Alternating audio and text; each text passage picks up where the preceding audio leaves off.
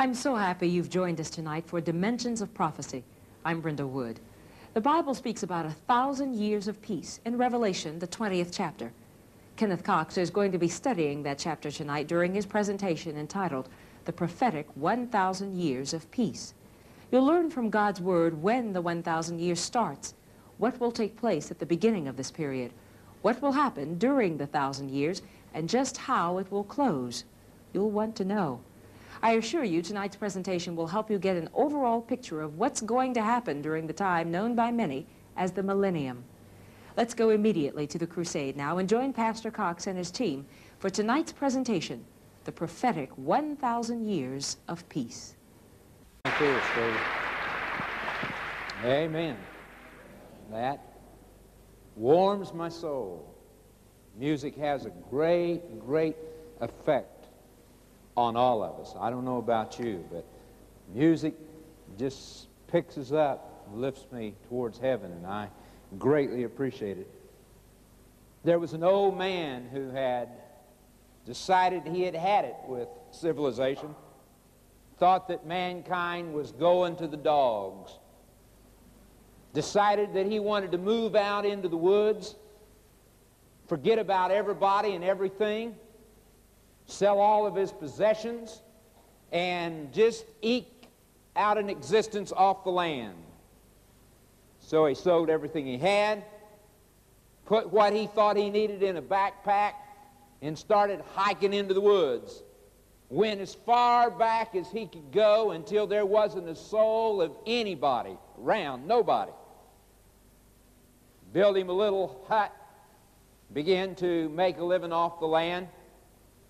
Didn't have a radio, no newspaper, nothing. No contact with the outside of the world at all.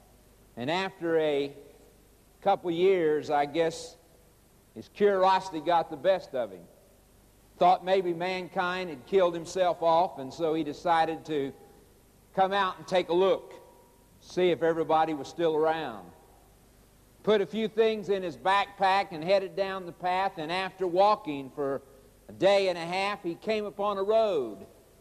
And just as he stepped out on the road, he noticed down the road came a battalion of soldiers marching. Stood there and watched them as they marched down the road. And pretty soon a sergeant came by with his platoon. And he hollered out to the sergeant, said, Sergeant, where are you going?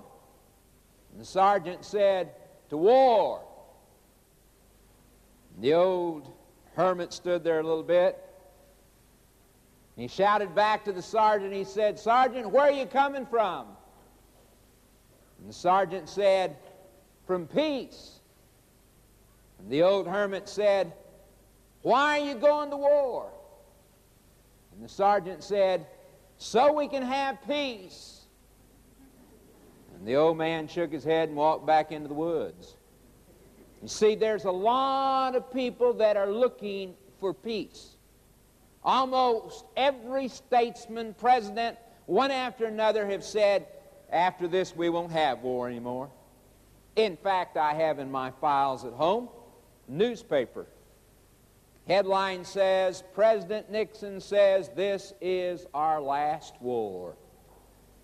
War to end all wars. They just said, when this war's over, there's not going to be war anymore.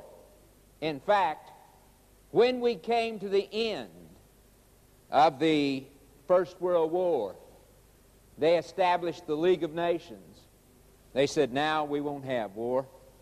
But it wasn't too long until we were in the Second World War, and when we came into that, we established the United Nations, and we said, now we'll sit down at the conference table and we'll hash it all out, and we won't have war anymore. But we've had one war right after another. But the Bible speaks about a thousand years of peace.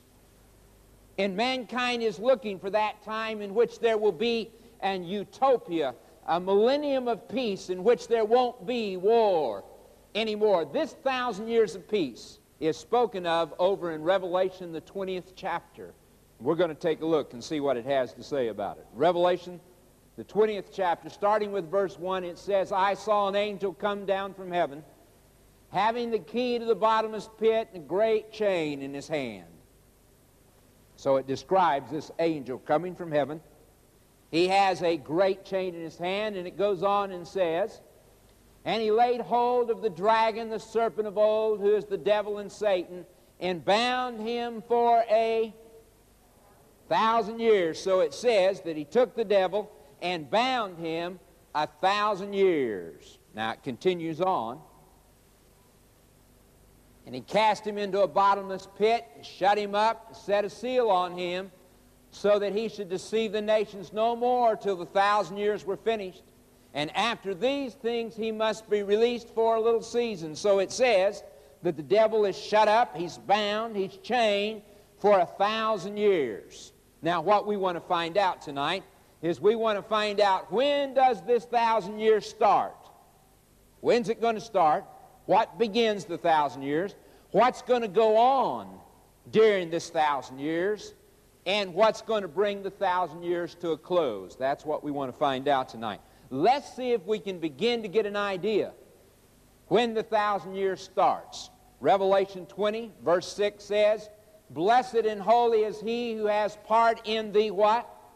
First resurrection. Over such the second death has no power but they shall be priests of God and of Christ and will reign with him a thousand years. So it says that this thousand years is going to begin with the resurrection of the righteous. Blessed and holy is he that hath part in the first resurrection. All right, let's see what it says about it because it says those that have part in the first resurrection. Now, who is in that first resurrection? Well, listen what the scripture says about it. 1 Thessalonians 4, verse 16 says, For the Lord himself will descend from heaven with a shout, with the voice of the archangel, with the trump of God, and the dead in Christ will rise first. So it says, all the people that have died in the Lord Jesus Christ, it says that all those people are going to come out of the grave first, and they're going to live and reign with Christ for a thousand years. All right, so we have all the righteous being resurrected here. Let's follow the scripture farther. Revelation 20, verse 5 says, But the rest of the dead did not live again until the thousand years were finished. Now, if we resurrected all the righteous here in the first resurrection, and it says the rest of the dead didn't live again until the end of the thousand years, then who does that have to be? Has to be the wicked. So what you have is you have 1,000 years between two resurrections. This is the resurrection of the righteous, and this is the resurrection of the wicked. They are separated by 1,000 years, and as you read the scripture, if you bear that in mind, a lot of it will begin to make sense. Listen to what it says here in John. John 5, verse 28 says, Do not marvel at this, for the hour is coming in which all who are in their graves will hear his voice if you were here last night, we talked about that. All that are in their graves will hear his voice. Now listen carefully. And come forth those who have done good to the resurrection of life. That's the first resurrection. Those that have done good unto the resurrection of life. And then it says, and those who have done evil unto the resurrection of condemnation. That's the second resurrection those two resurrections are separated by 1,000 years. Now, what we're going to do is we're going to see what events begin this thousand years because there's certain events that take place. We've listed them for you, and it, we're going to find that Jesus is going to come. We're going to find that the righteous are going to be resurrected. The righteous living are going to be translated. The wicked will be destroyed and Satan will be bound. These are the events that are going to begin this thousand years. To begin with, the scripture says that Jesus is going to come. We read about it here in John, the 14th chapter, in verse 1. It says, Let not your heart be troubled. Ye believe in God, believe also in me. In my Father's house are many dwelling places. If it were not so, I would have told you. I go to prepare a place for you. And if I go and prepare a place for you, what? I will come again and receive you unto myself, that where I am, there you may be also. So the scripture says that Jesus is going to come back. He's going to gather all of his people, take them to heaven with him, where they will live and reign with him 1,000 years. Now let's take it a step farther. So Jesus comes with the coming of Jesus. Then we find all the righteous, all the righteous that have died down through time since Adam, all those people are going to be resurrected. Jesus is going to come with a shout. Listen. For the Lord himself will descend from heaven with a shout, with the voice of the archangel, with the trump of God, and the dead in Christ will rise first. Jesus is going to come. He's going to shout. His voice is going to roll through this earth like peals of the loudest thunder. And the dead that are in the grave will hear his voice. They will come forth. In fact, it describes it here in Corinthians. Behold, I tell you a mystery. We shall not all what? Sleep, but we shall all be changed. In a moment in the twink of an eye at the last trump, for the trumpet will sound, and the dead will be raised incorruptible, and we shall be changed. So all the righteous that have died since the beginning of time are all going to be resurrected out of their graves. Going to be caught up in the air to meet the Lord. Now, what about the righteous living that are here on the earth? What's going to happen to them? Well, we find that the Bible teaches that they're going to be translated. It's what it says. Let's go back and read this 16th verse 1 Thessalonians 4. For the Lord himself will descend from heaven with a shout, with the voice of the archangel, with the trump of God. The dead in Christ will rise first. Now notice verse 17 because it continues on.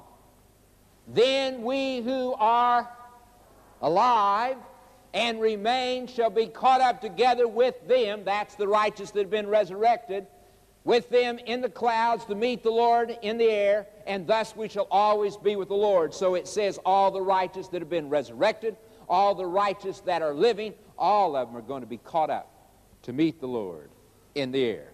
So we find here at the beginning, all the righteous are taken to heaven. The wicked, the wicked dead. The Bible says, what about them? Huh? Oh, it says that they lived not again until the thousand years was finished. So when Jesus comes here and he shouts and his voice rolls through this earth, the wicked don't hear that. They're not disturbed. They just stay right there in their grave. What about the wicked that are living? The wicked that are alive at the time Jesus comes? Well, it says this about them says that they will be destroyed by the brightness of his coming. Listen. And then the lawless one will be revealed, whom the Lord will consume with the breath of his mouth and destroy with the what? The brightness of his coming. It says that God is as a consuming fire to the wicked. You understand the difference between the righteous and the wicked? Huh? Do you? Do you know what the scripture calls the righteous? Huh? He calls them gold. He uses the word gold for the righteous, and fire does what to gold? It refines it. But he refers to the wicked as stubble. And fire does what to stubble? Okay, completely different. And it says that the wicked will be destroyed by the brightness of his coming. He continues to describe it. Revelation 6, verse 14, it says, The sky receded as a scroll when it is rolled together, and every mountain and island removed out of its place. And the kings of the earth, and the great men, and the rich men, and the commanders, and the mighty men, and every slave, and every free man, hid themselves in the caves and the rocks of the mountains and said to the mountains the rocks, Fall on us and hide us from the face of him who sits on the throne and from the wrath of the Lamb. For the great day of his wrath is come, and who is able to stand? You know, I run on some people that tell me that when Jesus comes, that uh, nobody's going to know it. The righteous, you know, are just going to be kind of whisked out of here, and the wicked are going around saying, Where did everybody go? Uh, I can't read that in the Scripture. You mean to tell me when the heavens split and they roll back like a scroll and the mountains start moving and islands disappear, people won't know something's going on? You better believe they know something's going on. It's not quiet. It's not something people don't know. They will know it, and they'll cry for the rocks and the mountains. Fall on us, hide us from the face of him that sits on the throne, and it says that they will be destroyed. Listen as the scripture continues to describe it. In Revelation, Revelation 19, verse 11, describes the coming of the Lord, and it says, I saw heaven open, and behold, a white horse, and he who sat on him was called faithful and true, and with righteousness he judges and makes war. Now listen carefully. His eyes were like the flame of fire. On his head were many crowns, and he had a name written that no one knew except himself. He was clothed with a robe dipped in blood, and his name is called the Word of God. And the armies in heaven, clothed in fine linen, white and clean, followed him on white horses. This is referring to the angels, and it says that they're going to come with the Lord. In fact, the Scripture says that all the angels will come with Jesus Christ. And listen to what one of these angels does talks about one of these angels that is standing in the sun. And he cries to the fowls, to the birds of the heaven, and he tells them to come and gather together for the supper of the great God. The wicked are slain by the brightness of Christ coming. They fall right there and they become food for the birds because this is what it says in the next verse that you may eat the flesh of kings and the flesh of captains and the flesh of mighty men and the flesh of horses and of those who sat on them and the flesh of all people, free and slave, both small and great. So it says that the wicked fall to the ground and it says they become the food of birds. All right. Now we've talked about the righteous being taken to heaven. The wicked dead are not disturbed. The wicked living are destroyed by the brightness of Christ's coming. So the scripture says that Lucifer, the devil, Satan, is bound. And he cast him in the bottomless pit and shut him up and set a seal on him so that he should deceive the nations no more till the thousand years were finished. After these things he must be released for a little while. Well, it says the devil's bound. Now, let me ask you something. If all the righteous are up in heaven and all the wicked are dead, who does he have to tempt? Nobody. That's what it means when it says he's chained, he's bound. Doesn't mean a physical chain. A physical chain's not going to hold the devil. I can read to you over in the Gospel of Mark, the ninth chapter, where it talks about Jesus going over the shores of the Gadarenes, and it talks about those two men come running out of the tombs, and it said they had been bound with chains and had broken them asunder. If chains won't hold men, they certainly won't hold the devil. So, what's it talking about? Well, haven't you ever had somebody come over to your house and say, Oh, uh, how about going to town with me? And you said, Oh, I'd like to, but I'm just tied down. What did you mean? Well, you meant circumstances wouldn't let you go. That's what you meant, and the same thing's true here. It's bound by circumstances. So we find that this is what takes place during that thousand years. The devil is bound for a thousand years. God gives him a thousand years to think over all the crime and the degradation and all the sin. That's part of his punishment. That's what God gives him, that thousand years to think that over. During this thousand years, we find that the earth we find that this earth is going to be in a chaotic state. I run on some people that want to talk about the earth being inhabited during this thousand years and all that. No. The righteous are in heaven, the wicked are dead, and the only one that's here is the devil and his angels. Jeremiah 25, verse 33, describes the condition of the earth. And the slain of the Lord shall be in that day from one end of the earth even unto the other end of the earth. They shall not be lamented, neither gathered nor buried. They shall be refuse upon the ground. It says the wicked are going to fall. They're going to lay right there. They won't be gathered. They won't be lamented. They won't be buried. Jeremiah continues to describe it. I beheld the earth, and lo, it was without form and void in the heavens, and they had no light. You ever read that text some other place? Huh? You ever read that some other place in Scripture? Where? In Genesis.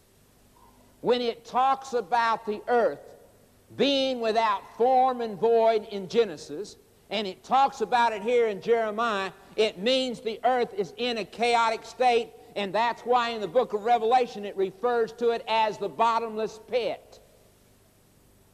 It says the devil was thrown into the bottomless pit. It means this earth in the chaotic condition that it's in. Now, this is not talking about creation here in Jeremiah. Don't mix that up because the scripture makes that perfectly clear. I beheld the mountains, and lo, they trembled, and all the hills moved lightly. Now, you're going to have to, you know, put on your thinking cap, and you've got to stay with me here. You got to think, all right? The next verse says, I beheld, and lo, there was no man, and all the birds of the heaven were fled. Did you understand that verse? Did you let that one slip by you? Huh? That verse says that supper is over. You catching it?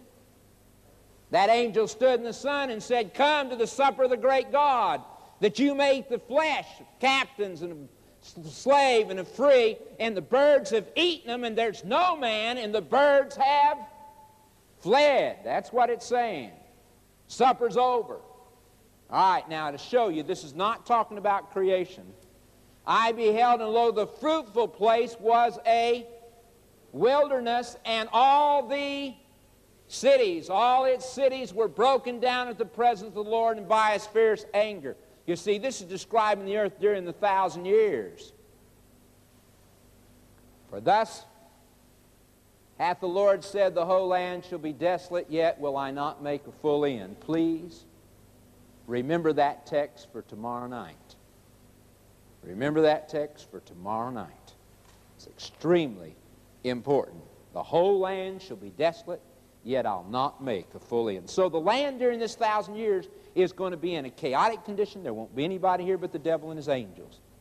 Okay, what are the righteous going to be doing during this thousand years? Well, if we go to Revelation, the 20th chapter, in verse 4, it tells us what the righteous are going to be doing during this period of time. It says, I saw thrones, and they that sat on them, and judgment was given to them. And I saw the souls of those who had been beheaded for the witness of Jesus and for the word of God. It says that he saw these people that were with Christ, and what had been given to them? Huh? Judgment. Said, I saw thrones, and they that sat on them, and what?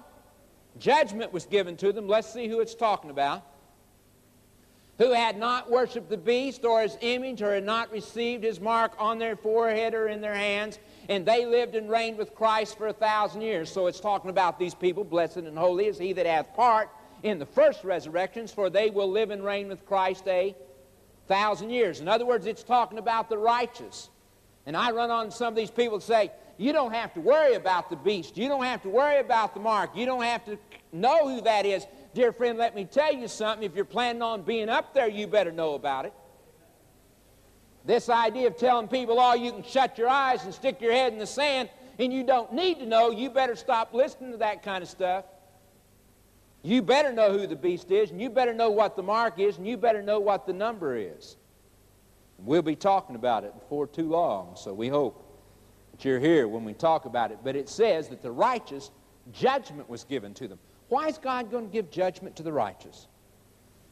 And who are they going to judge? Well, let's see. The scripture tells us. Do you not know that the saints will judge the what? The world. Do you not know that the saints will judge the world? And if the world will be judged by you, are you unworthy to judge the smallest matters? Do you not know that we shall judge angels? How much more the things that pertain to this life? Now, why is God going to give judgment to them? Well, let me ask you something. Some people have an idea, you know, that when you get up to heaven, the Lord's going to reach back here and He's going to turn something and everybody's going to become stooges. They think that everybody's going to go through eternity, eternity saying, Yes, Lord, yes, Lord, yes, Lord. I don't believe that. See, we use about 10% of our mind at the present time.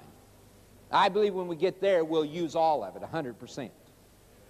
So let's say you get up there and you look around and here's someone you knew that's not there. and you thought they were a good person, you thought that they followed the Lord, and they're not there, what are you going to do? You're going to go through eternity saying, Wonder where John is. Wonder why John's not here. Oh, I better just keep my mouth shut. Strange that John's not here. Wonder why. Oh, I better not say anything about it. You think you're going to go through eternity like that? Do you think God's going to get 10,000 years into eternity and have somebody yell, hey, wait a minute? No. God's going to open the books, and dear friends, they're going to go through the books and they're going to see that the Lord Jesus Christ, God the Father, and the Holy Spirit did everything they could to save every last soul. And let me tell you something if you don't make it, it won't be God's fault. God's trying to get you into heaven, He's not trying to keep you out. He wants you saved. In fact, He bent over backwards to see that you get there. He's doing everything that He can to save every last person. And they're going to go through the records and they're going to see that God did everything that He could. It'll satisfy them in their minds that God did all that He could to save every last individual. Okay. Even the angels that were lost. That's why it says we shall judge angels. We come to the end. The end of the thousand years. But the rest of the dead did not live again until the thousand years were finished. Says here at the end of the thousand years, all the wicked are going to be resurrected. Oh, let me tell you, there is a great difference between this resurrection and that resurrection. You see, in this resurrection, it says we're changed in a moment, in the twinkling of an eye. Those people that here that were blind, that follow the Lord, they come out of that grave seeing. If they were deaf, they came out hearing. If they didn't have a leg, they came out with both of them. Not down here. No change here. The wicked come out of the grave like they went in it. No change. The rest of the dead live not again until the thousand years were finished. Now, there are certain things that mark the end of this thousand years. The wicked are going to be raised. Satan's going to be loosed. The new Jerusalem's going to come back to earth. The wicked are going to be destroyed, and the earth's going to be made new. Those are the things that are going to take place, and we're going to look at them very, very quickly. All the wicked are going to be resurrected from their grave. And as they're resurrected from their grave, it says here, and when the thousand years have expired, Satan will be released from his prison. Naturally. All of a sudden, here are people. He's got people to work with and don't get the idea that during this thousand years that he's here on earth, that he spent that whole thousand years twiddling his thumbs. I mean, he's got something in mind. Don't think he doesn't. So he's released out of his prison.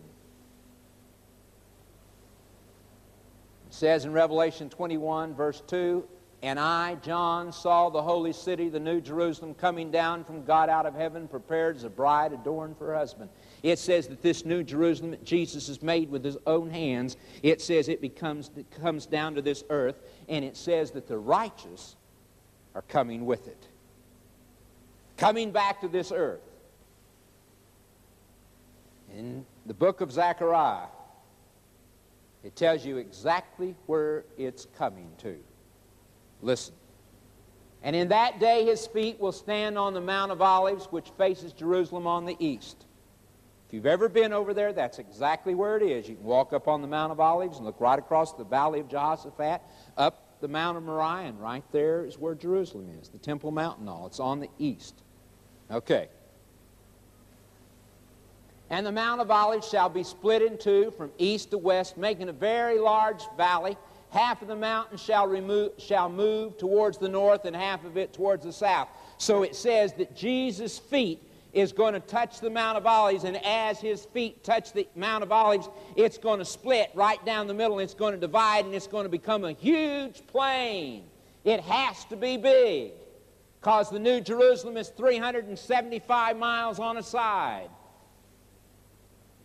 Then you shall flee through the mountain valleys For the mountain valley shall reach unto Azel. Yes, you shall flee as you fled from the earthquake in the days of Uzziah, king of Judah.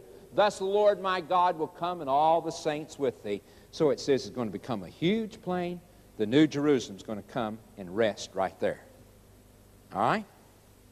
Now something begins to happen. Speaking of the devil, Lucifer, and will go out to deceive the nations which are in the four corners of the earth, Gog and Magog, to gather them together to battle. The number is as the sands of the sea. It says the wicked are just like the sands of the sea. And it says the devil goes out and gathers all them to battle. And like I said, during this thousand years, don't think he's not preparing for war. He is. He's built all kinds of things. And so he gathers the wicked, and this is what happens. And they came up on the breadth of the earth and surrounded the camp of the saints, the beloved city. They go up and they surround the new Jerusalem that's come down from out of heaven and is settled there where the Mount of Olives was, and it says the wicked go up and surround it. Why? Why don't they just leave it alone? Why don't they go over some other place on the earth and say, we'll live over here and we'll let the righteous live over there and we'll just leave them alone? Why go up and try to take it?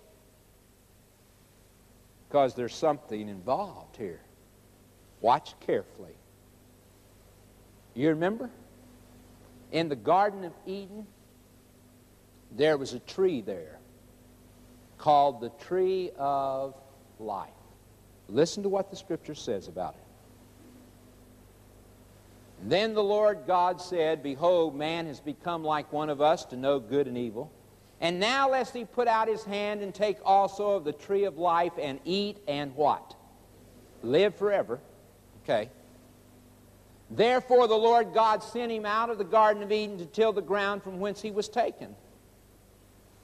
So he drove out the man, and he placed cherubims at the east of the Garden of Eden, and a flaming sword which turned every way to guard the way to the tree of life. Do you know where the tree of life is now? It is in the New Jerusalem. And in the middle of the street on either side of the river was the tree of life, which bore 12 fruits, yielded its fruit every month. And the leaves of the tree were for the healing of the nations. And that tree of life's inside the New Jerusalem. And the devil tells the wicked if they can storm the city and get in and eat of that tree, they'll live, they'll not die. So they go up. They surround the city, prepare to take it. It's at this point that the great white throne judgment happens. When all of a sudden God is lifted up above that city. And there before all mankind passes in panoramic view the whole plan of salvation. And the scripture says that every knee bows and says, Thou art just, O God. Righteous are inside the city, the wicked are on the outside. And then this is what happens the wicked get up off their knees and try to take the city. They came up on the breath of the earth and surrounded the camp of the saints, the beloved city. Fire came down from God out of heaven and devoured. It says that God rained down fire out of heaven. It burns this whole earth. In fact, that new Jerusalem is going to ride those flames just like the ark rode the flood. The righteous will be in it. Take care of his people. And this is how Peter describes it. But the day of the Lord will come as a thief in the night, in which the heavens will pass away with a great noise. The element will melt, the elements will melt with fervent heat. Both the earth and the works that are in it will be burned up. Looking for and hastening to the coming of the day of God, because of which the heaven being on fire will be dissolved, and the elements will melt with fervent heat. Nevertheless, we, according to his promise, look for a new heavens and a new earth in which righteousness dwells. Oh, it says that the Lord's going to burn this earth. And after he's burned it, then it says he's going to make it new. And it's going to become the home of God's people. So this thousand years that the Bible talks about This thousand years is divide, divides, or the thousand years divides two resurrections. Jesus is going to come. The righteous are going to be resurrected. The righteous living are going to be translated. The wicked are going to be destroyed. And the devil is going to be bound. During this thousand years, the earth's going to be desolate, in chaotic state. The devil and his angels will be here. The righteous will be up in heaven. And at the end of the thousand years, it says that the wicked will be raised. We find that the devil's going to be released out of his prison. The new Jerusalem is going to come back from heaven, come from heaven, I should say. And then we find that the wicked will all be destroyed, and the earth's going to make this, the Lord's going to make this earth completely new. That's what's going to happen. That's simply what it's talking about when it talks about this thousand years. You see, it says that God's going to prepare a special place for his people. Going to burn the earth, and then he's going to make it completely new, special place for his people. As a boy, the first few years of my life was spent in Chicago, Illinois. My parents told me of a situation that happened there. There was a young newspaper reporter that had come to Chicago to work on a story. Evidently, he had put in a hard day, and he checked into a hotel down on the Loop, if you know what the Loop is. That's down by Lake Michigan, Loop Drive there. Checked into a room on the ninth floor, and being tired, went to bed. About 3 o'clock in the morning, he was jarred out of his sleep by the sound of a siren. Jumped out of bed, ran to the window, and found out that the hotel he was in was on fire. Grabbed the phone, and by some chance, was able to get his editor. He told the editor, The hotel I'm in is on fire. And he said, I'm going to give you a moment by moment account of what it's like to be in a hotel that's on fire. And that editor said, You forget it. You get out of there, you get out of there now. And the young reporter said, No. He said, I have my escape all planned. I'm okay. And he began to describe how the fire had broken out on the second floor and how he could hear the siren of the fire trucks as they were coming to the fire. And he described how the smoke was making its way up the elevator shafts and the laundry chutes and the stairway. And he talked about how the people were running down the hall screaming and yelling help for help and how that they literally piled up at the stairways and the elevator shafts and trampled one another underfoot. He described how the smoke made its way down the hallways, and how it would go into the rooms, and how people were coughing, suffocating from the smoke. He described how the heat was rising, and as the heat rose, it sucked the oxygen out of the air, and you had to bend over just to be able to breathe. Described all the horrors of being in a hotel that was on fire Finally, the phone line was gone.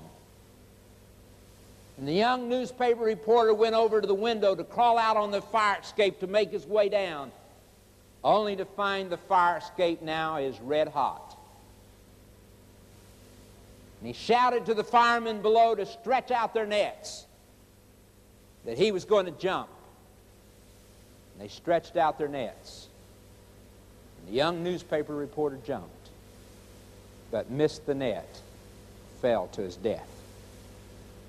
You know, I find a lot of people today that are hanging on, thinking at the very last moment they're going to jump. Oh, dear friend, let me tell you something. The Bible says today is the day of salvation.